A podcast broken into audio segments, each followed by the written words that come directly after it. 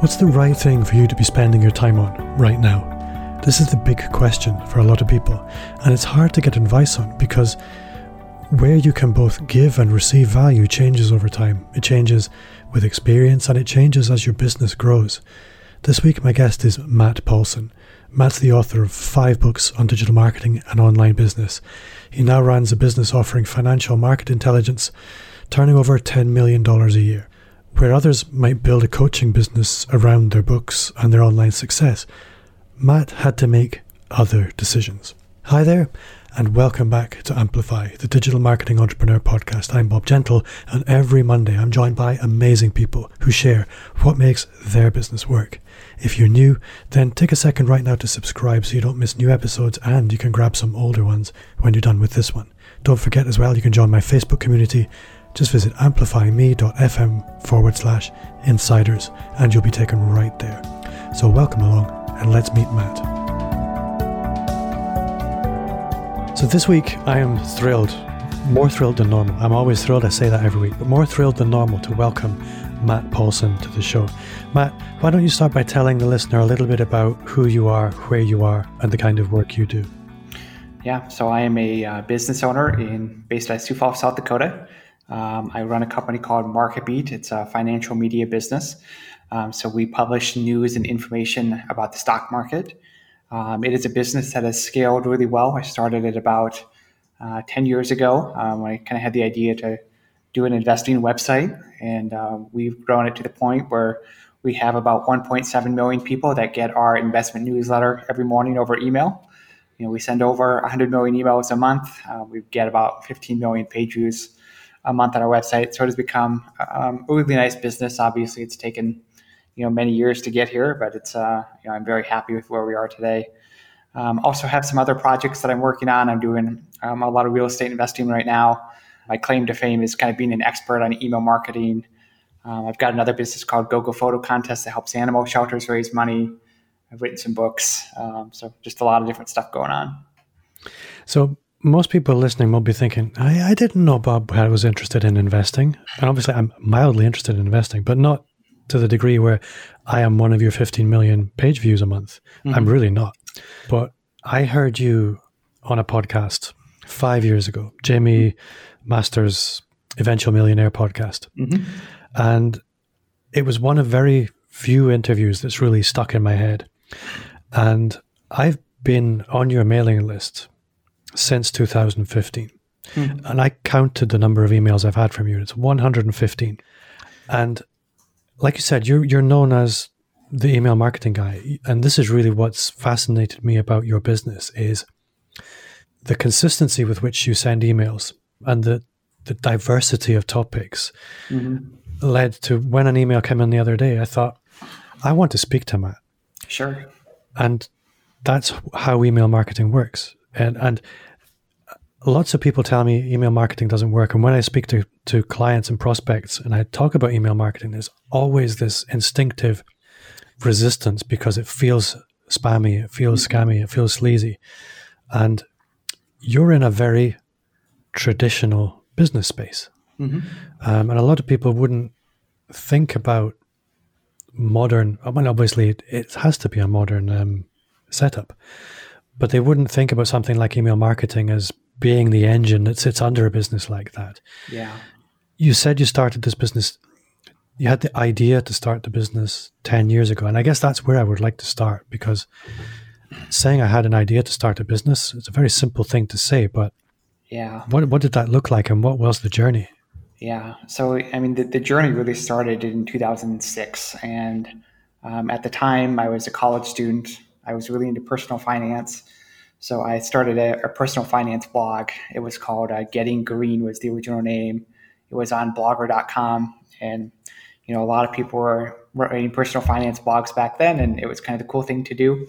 Um, so that's kind of how I got started in the internet business game. Um, but, you know, I wrote probably three, four stories a day, and I did that for three or four years. And, you know, that was able to, you know, make a, a healthy mid five figure income. Um, you know, I, I, was looking for ways to diversify that because you know it's it's kind of dangerous to have all your eggs in one basket when you're doing internet business. Um, so the, the tangential thing to that was you know doing a website about investing, and that led to the launch of a website called American Banking and Market News.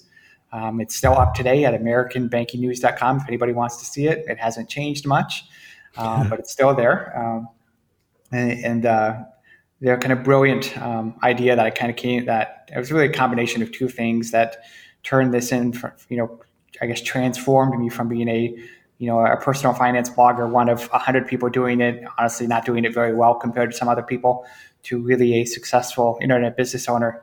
And one was I figured out how to get my news stories inside um, Google News and Bing News and Yahoo News.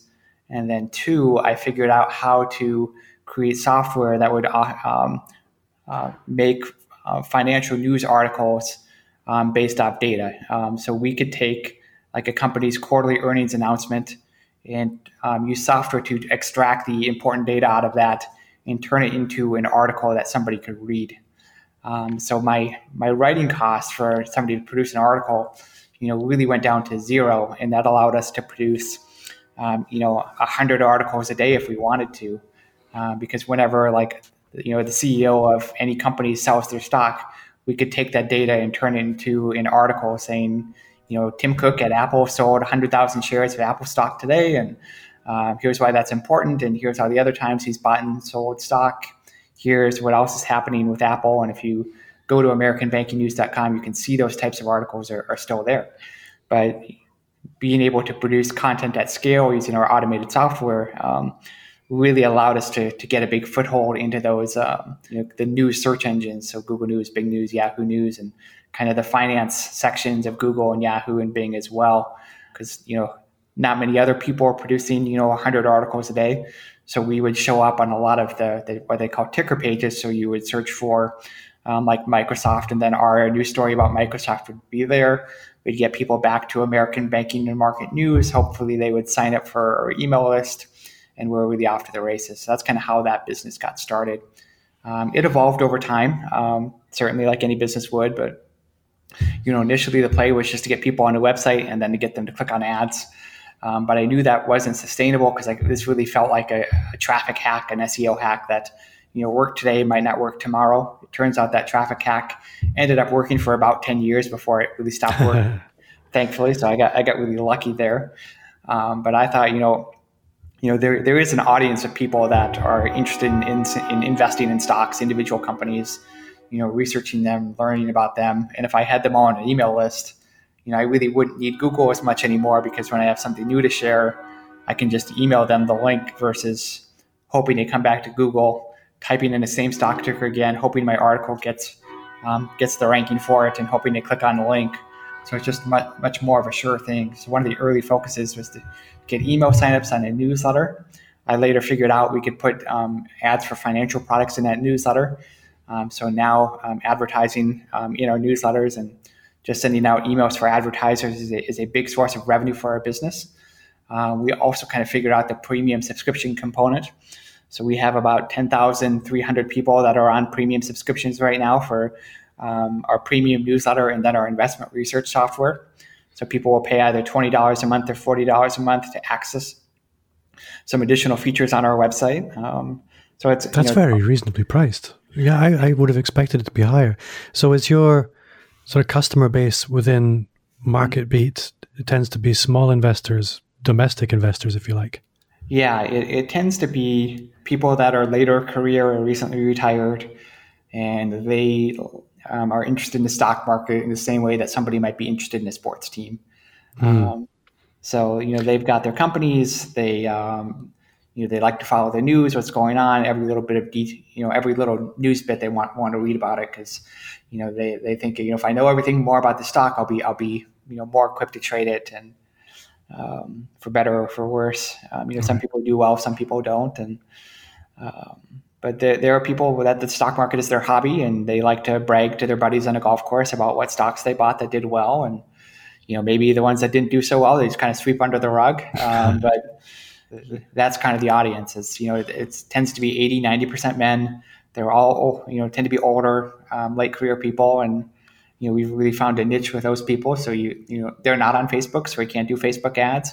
Um, they're not on instagram so much. So like to reach our audience, we really have to do uh, marketing in, in, a, in a very different way than you know if you listen to any of the the you know the, the standard marketing or you know business growth podcast. Um, mm-hmm. you know, we, we can't do a lot of the things that are, are hot right now because they don't work for our audience.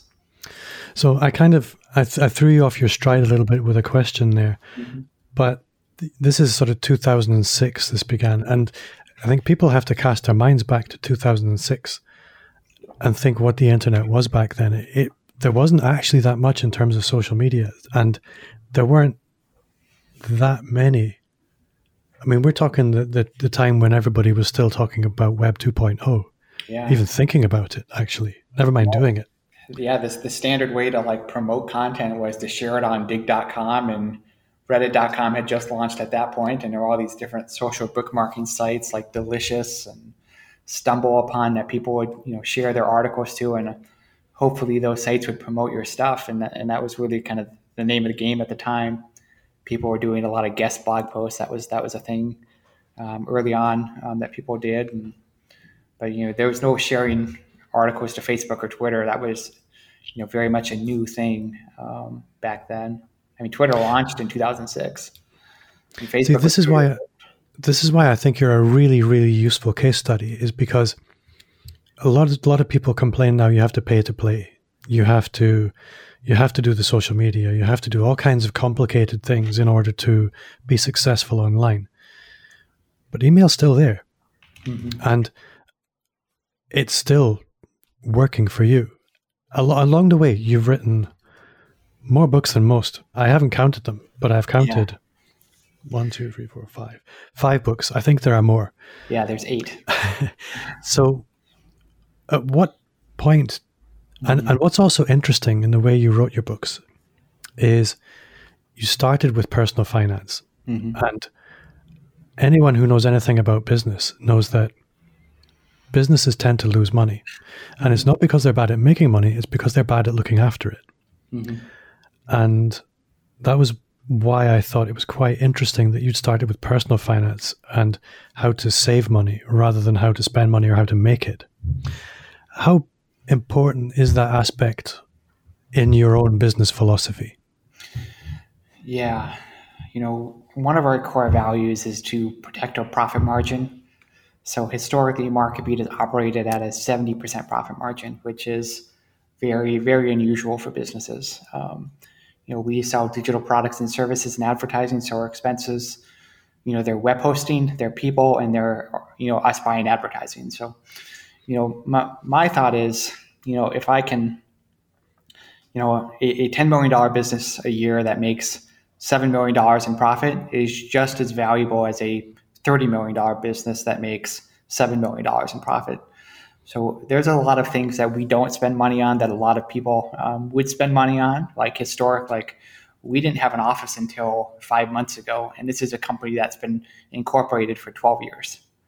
You know, we finally decided, you know, maybe it's time to get an office 12 years into the business. You know, we there's just a lot. Ironically, you get an office when everybody else is giving theirs up. that I don't know. Yep. no, there, there's something you, could, you could argue that there's a master stroke of genius there somewhere. Yeah, there's there's something to be said about being a contrarian. You know, the other you know with COVID, you know there was a lot of fear in you know commercial real estate this year. Um, myself and a, a, business partner, a guy named Kevin Tupy, we used that opportunity to to buy up apartment complexes when everybody else was scared people weren't going to pay their rent. And now that mm. people are less scared of COVID than they were five months ago, like uh, there are some new transactions that have happened in our market where you know we we bought stuff at maybe a six and a half cap, and now there's transactions at a five and a half cap again. So hmm. you know, it's, it's really what opportunities get created when other people you know are scared. So there's so many places I want to go with you. I mm-hmm. think mm-hmm. I'm going to stick with VentureBeat for Market a little bit. Beat. Market Beat, really VentureBeat, Market Beat. It's much better, better beat. I know you do lots of other things. How, and in, in terms of percentage, mm-hmm. how much of your revenue, I guess, is VentureBeat? Is that still the main thing you spend all your time on, or are you sort of distributed across other things? You know, MarketBeat is kind of the, the horse that pulls along everything else. Um, you know, it's it's ninety percent of my income probably. Um, so I mean, that's the main job. That's the office I'm at every day. Um, but it does get intertwined with a lot of other things. Um, I have some nonprofit projects that I do, and you know, I, I I tend to work on everything all at once, or you know, on a given day, I might have ten things to do, and six of them are market beat, and two of them are nonprofit things. One might be a real estate thing, and just kind of all blends together. And you know, I've kind of learned to be okay with that over the years. Mm. There's one of your books I would like to talk about, and I haven't read it. I'll be quite honest with that. Mm-hmm. I've read uh, Email Marketing Demystified and the 40 Rules, but the online business from scratch, I have not read. And I, I'm really curious to ask you about that because right now is a great time for a lot of people to be thinking, you know what, I was never really happy with what I was doing. Mm-hmm. And the whole world's in crisis right now. So people are making changes. And you've seen so many trends come and go. You've been in and out of so many recessions. Mm-hmm. If you were parachuted into a city and you were told, okay, market beat, that's not yours anymore, it's not running, mm-hmm. all your money is gone. Yep. What would you do? Well, you know, I, I kind of recognize that, you know, it takes time to build something that's worth keeping. Um, I, w- I would do two two things. I would go get a job as fast as I can, pretty much anywhere, um, to create kind of a you know some sustainability in my life, where I could work, you know, work a job and then think about what kind of business I want to build on the side. Um, you know, as, as, time goes on, you know, I, I, feel like it takes probably two to three years to build a, a real good online business, and you know, you obviously need to, need to eat during that time. So um, I get a job to, to give myself some space to, to, to, think about what kind of business I want to build. And the other thing I would do is, is set up as many coffee and lunch meetings as I possibly could with um, business leaders in that community. Uh, I would try to get to know the players. I would try to learn what opportunities there are to build a business in that community. And I would try to become kind of a um, critical asset to that community and be a key player in, in, in anything I can be. Um, I feel like that's where opportunities tend to come up. If everybody knows who you are, if you are known to be a person that does things and makes things happen, um, you know, you tend to find yourself being a lot more lucky and more opportunities show up on your lap. Um, you know, I've met my real estate partner because of who I am in the community, not because of anything else. So, yeah, you know, I met employees the same way. Um, just investment opportunities have come up. Um, so I, I, think there's real value in having a, a personal brand, um, especially a personal brand where you where you live. Like anybody can be, well, not anybody can, but like there are a lot of people that have you know a podcast or a YouTube channel and are you know ha- have an audience, right? And, and those are good things. You know they can become great businesses. Um, but the people that tend to reach out to you because they listen to your podcast, it's very rare that you're going to start a business with one of them.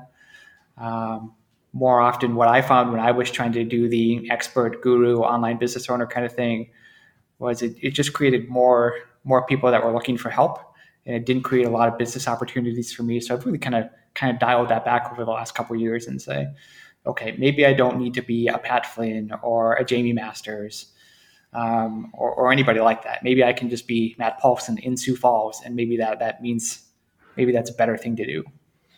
I think there is a danger, I guess. And, I think what's different from you, with you, I guess, is a lot of people that move into the online expert space.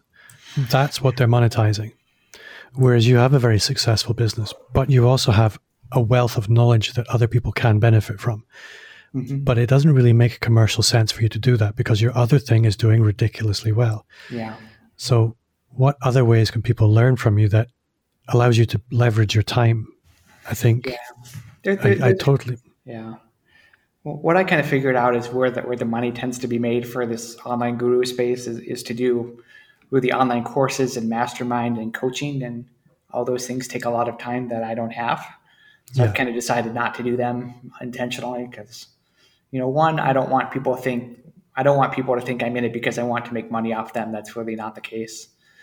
Um, and two, um, I like to do things so I can share information, you know, maybe put an hour or two of time into it, like a podcast or a blog post or a video, and then share it on my website, then just put it out into the world for, for anyone to see. And, you know, I, I think that's been a good balance for me. You know, market beats, I think we're, we're going to do north of 10 million this year. Next year could be 20 million if things go okay. So like, I just don't need that hundred dollars from an online yeah. course sale. I like, I'm not, not, don't care. Don't need that money. Not, not worried about it.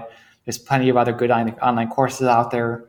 But you know, once, once a week, once every other week, maybe I've got something to say. Maybe, you know, I had a conversation that, that triggered some thoughts and like I wanted to put those in writing or on a video where I could share them out, out for people. And that's kind of what I've been doing lately is, you know, one of my goals for this year was to put out um, 50 blog posts into the world or videos, you know, 50 pieces of content. And, you know, this is one of them, I guess, um, and really share information that way. I really like that because I think it's important to, to play to your strengths. And mm-hmm that sounds quite a, a simple, cliched thing to say, but you have a very successful business.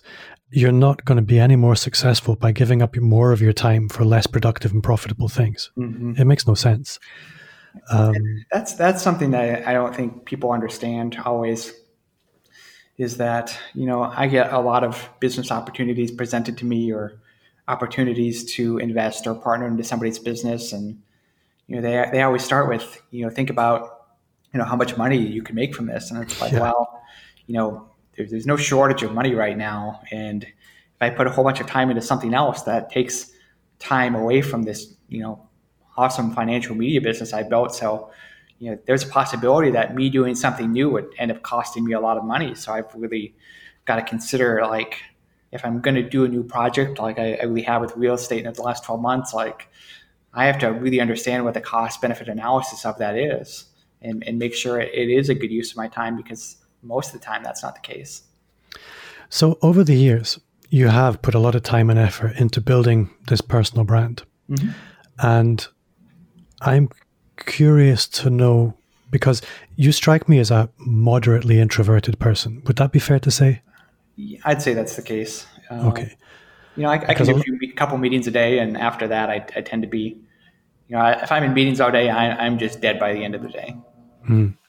And the reason I ask is the the personal branding side of things is is quite challenging and it's difficult to do, and a lot of people resist it, particularly introverts, because there are lots of things you can do in business that are easy, as when that don't require you to push yourself out your comfort zone.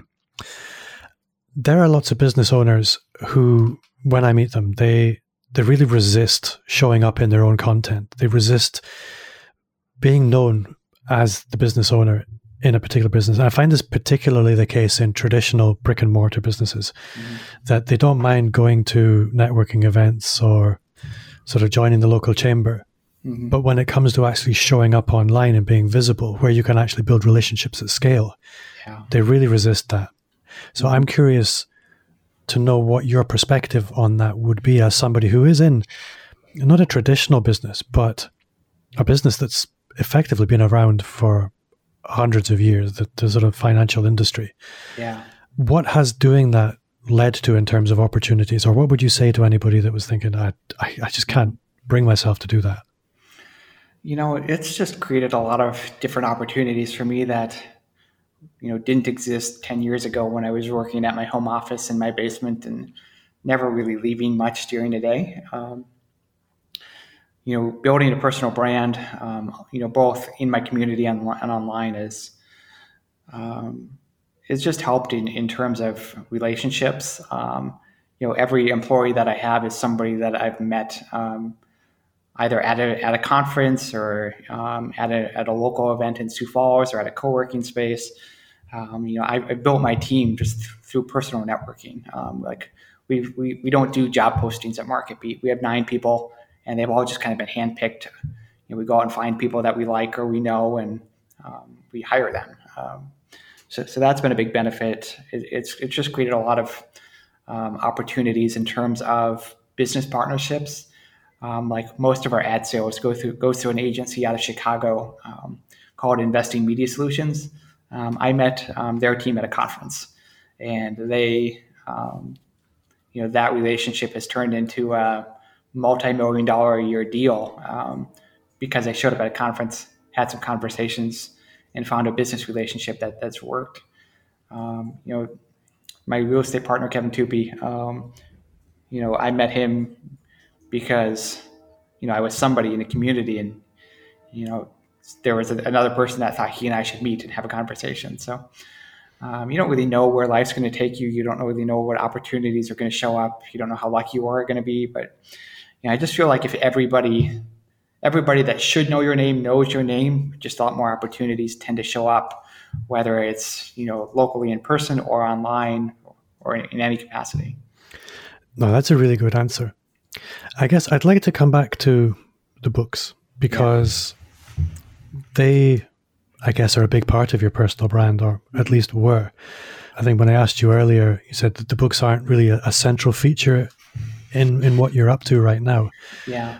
But anybody that's written books, I, I like I like to understand how they came to write them and what that process was actually like, and what they what they led to in terms of opportunity. Because I mean, obviously, this is a digital marketing podcast. Yeah. But we're talking email marketing, and I'm curious to know if the books had an impact on things like list building mm-hmm. and things like that. Yeah, the, the, it's it's probably you know not many people write eight books in like three years. So I think you know telling that story briefly might be might be useful. But I had a buddy who had built a business on um, building Amazon books. Sorry, there's a train in the background, but I know it sounds fantastic. Yeah, no, we're about a block away from the local train that comes through downtown. They hate you. they must, yeah. We just let that go by. Okay, I think it's gone by. Uh, but but he was he was doing about thirty grand a month selling Kindle books. Um, he goes by Steve Scott um, on Amazon. It's not his real name, but that's kind of his, his stage name or his pen name. So he had maybe 30, 40 books on Amazon, and he was pulling in 30 grand a month in passive income on his book sales. And I thought, well, you know, if Steve can do this, you know, I feel like I could do that too. And I got to about, I got to eight. And then I was like, okay, this is not a good use of my time relative, relative to MarketBeat. I've kind of mm. said everything I want to say at this point. Um, maybe I'll write more books later. But, but, but for now, you know, I think we're, you know, I've kind of said what I wanted to say in books. Um, I do have some other ideas for, for books that I might, might want to publish in the next couple years, but it, it's hard to justify writing a, a, book that might make you best case scenario fifty thousand um, dollars when you have a business that is you know making over a million dollars a month. It's it's just you can't justify the time. No, I really understand that, and I think a, a book it's you're either doing it for business in order to, to support a business or you're doing it as part of a personal mission. Yeah. And if email marketing, digital marketing, it, it's not really aligned with your personal mission right now, mm-hmm. then it doesn't make sense. No. So I, well, I totally get that. What I do want to do in, in the future is is maybe write a book about like investing mistakes that people make or you know common traps that investors fall into and, and maybe publish that on Kindle or as a book because I feel like that could be a good kind of lead generation magnet as maybe a bonus to give out to people that sign up for a premium MarketBeat subscription, or maybe they just buy the book on Amazon and hear about MarketBeat that way. Um, you know, that could be something that that we do that that would make sense in terms of the business, and that's kind of how I think about it. Is you know, publish a book, try to get it well read on Amazon, get lots of reviews, and inside the book, you know, have a prominent promotion of your email list and maybe have like a bonus chapter or a bonus audio audio recording um, that's available but then you have to go to the website and type in your email address to get access to that. Yeah that makes perfect sense. So we've spoken a little bit about distraction and getting sort of deviated from your core business. And what i really like is that you have always snapped back to market beat. And anybody that has a successful business, it that doesn't happen by accident. It happens because you're disciplined and you're diligent. And I'm curious to understand how you mm-hmm. manage your time. Because if anybody's doing well, mm-hmm. it's because they're managing time well. So I'm curious to know what your processes, practices, and, and so forth are around that. How do you manage your time? Well, I mean, there there are some special limitations I've kind of placed in my life that have, have really helped with this. Um, you know, I, I, do no more than 10 meetings a week. Um, you know, and if there's a meeting that wants to show up after that, I say, okay, that's either next week or it's just not happening. and that really protects time for one my family and then two for MarketBeat.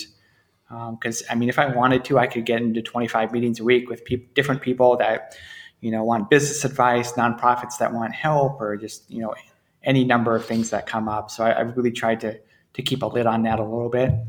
The other thing that I've done that's that's really helped in the last year and a half is uh, I've hired an executive assistant. Um, her name is Maureen, and she's fantastic. But um, I put her in charge of scheduling my meetings, and then that way she sticks to the rules better than I would, uh, yeah. so that I can't get myself in trouble. So she is kind of a, a good good barrier uh, to prevent my prevent me from overstretching myself and you know, I, have got some other boundaries I've placed in my life. Um, I, I get home from work at 2.30 p.m. every day because I pick up my kid from school at 2.45 p.m. every day. And, you know, I, I, tend not to do a lot of work after that. So I, I, I, try to squeeze most of my work in between about 8 and 2.30. And then, you know, maybe sometimes I'll work on a Saturday morning or a Sunday afternoon when the kids are asleep or playing. But, you know, I, I, try, I try not to work, you know, the 60, 70, 80 hour weeks that I maybe I did when – I was single because just the, the, life phase I, am at right now, I've got an eight year old and then a four year old at home, and our four year old has some special needs. And, you know, just our, our kids are pretty demanding time wise right now, and I, I want to be available to them. Um, I don't want to be the absent business owner father. You know, I want to be around for them. So I've had to be very careful about what I say yes to. Um, there are some people in my community that serve on six or seven different nonprofit boards.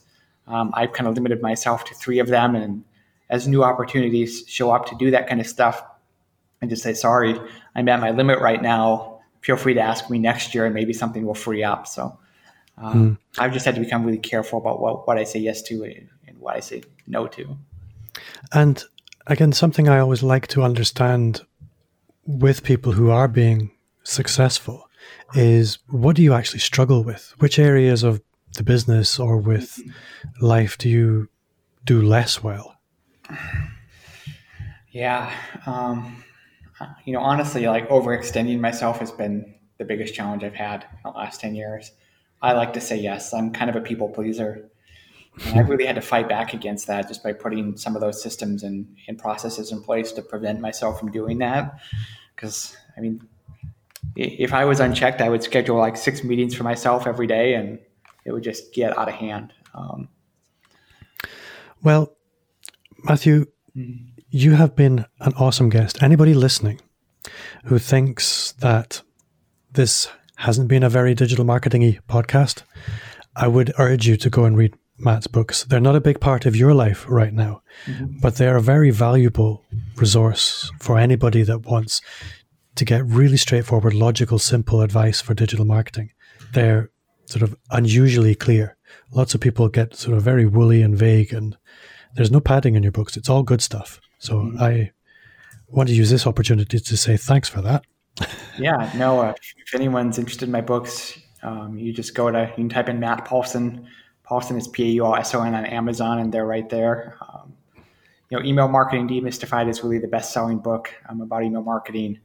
But then online business from scratch is, is really a good book for anyone that's thinking about starting an online business, but maybe uh, hasn't hasn't started yet or don't really ha- doesn't really have a process to follow um, to uh, you know start that business. So I'd encourage your listeners to, to, maybe check out both of those. You know, they're three dollars on Kindle, so hopefully uh, that's not a barrier to anybody. Matt, if people want to connect with you, how would you like them to do that? Um, yeah, um, you know, probably the best way to get a hold of me is to email me. Uh, my email address is matt at mattpaulson.com. Um, you can Google my name. I'm not hard to find. I'm on all the social networks. Uh, you type my name into Google, and I'm pretty easy to find and contact. So I try not to hide. And you know, there's a contact form on my website. There's an email address. Uh, you know, any, any of those, or send me a message on LinkedIn, anything like that. I'm happy happy to chat with people. But just don't ask him to join your nonprofit board. oh, you can ask, but the likelihood of saying yes is not high. I'm only kidding. And Matthew, or Matt, rather, I always try and end with one question, and that's what's one thing you do now that you wish you'd started five years ago? Oh, I wish I, I wish I had focused on, you know, taking the money that MarketBeat was making and investing into, you know, in investments that make income. Um, five years ago. Um, I started doing real estate investing seriously about a year ago, and um, I, I, honestly wish I had started that a little bit sooner in terms of buying, you know, investing in you know apartments in, in commercial real estate. And um, I had a rental house, but that uh, that wasn't a great success because of uh, there were like seven other guys that also owned it, and it just be, kind of turned me off to it. But what I've learned is like it is so much easier to buy bigger assets that are managed professionally, and um, you know it, it, takes less money than you think to um, do some of this stuff because you can get bank loans. Like you know, I've got like a, a ten thousand square foot commercial real estate building we're building in, in Sioux Falls here and I own half of it. And my cash outlay on that was three hundred thousand dollars, and you know that that is a lot of money to a lot of people. But in terms of like owning a building where you have Starbucks as a tenant and a, a Capriotti's, which is a sandwich shop, as a tenant, and a couple other tenants in, in that space, that's not a lot of you know relative to, to, to what it is. It's not a lot of money. I just wish I had, had started doing some of that sooner. Yeah, I would love to talk about that some more, but we're out of time. time and I don't want to take too much of yours because I know it's very, very precious. So, Matt Paulson, thank you so much for your time. You've been a fantastic guest. Thanks for being so open in this conversation. I'd love to meet you sometime, but you are very far away from me. So, yes. thank you very much for your time. Thank you, Bob. Being open to change and adapting as your situation changes is an important mindset. When things are going well, it's important not to settle. And when things are going badly, it's equally important not to be too proud to look inside for the reasons why. Before I go, just a quick reminder to subscribe. And if you haven't, then join our Facebook group. You'll find a link in the show notes or visit amplifyme.fm forward slash insiders. I would love for you to connect with me on social media. You'll find me on all the socials at Bob Gentle. And if you do, let me know message me. That way I can follow you back. If you enjoyed the show, then as always, I would love for you to review on iTunes. iTunes in particular, because they drive me the most traffic and it's the easiest to subscribe to. It's also the very best way to help me reach more subscribers. My name is Bob Gentle. Thanks again to Matt for giving us his time this week, and to you for listening, and I'll see you next week.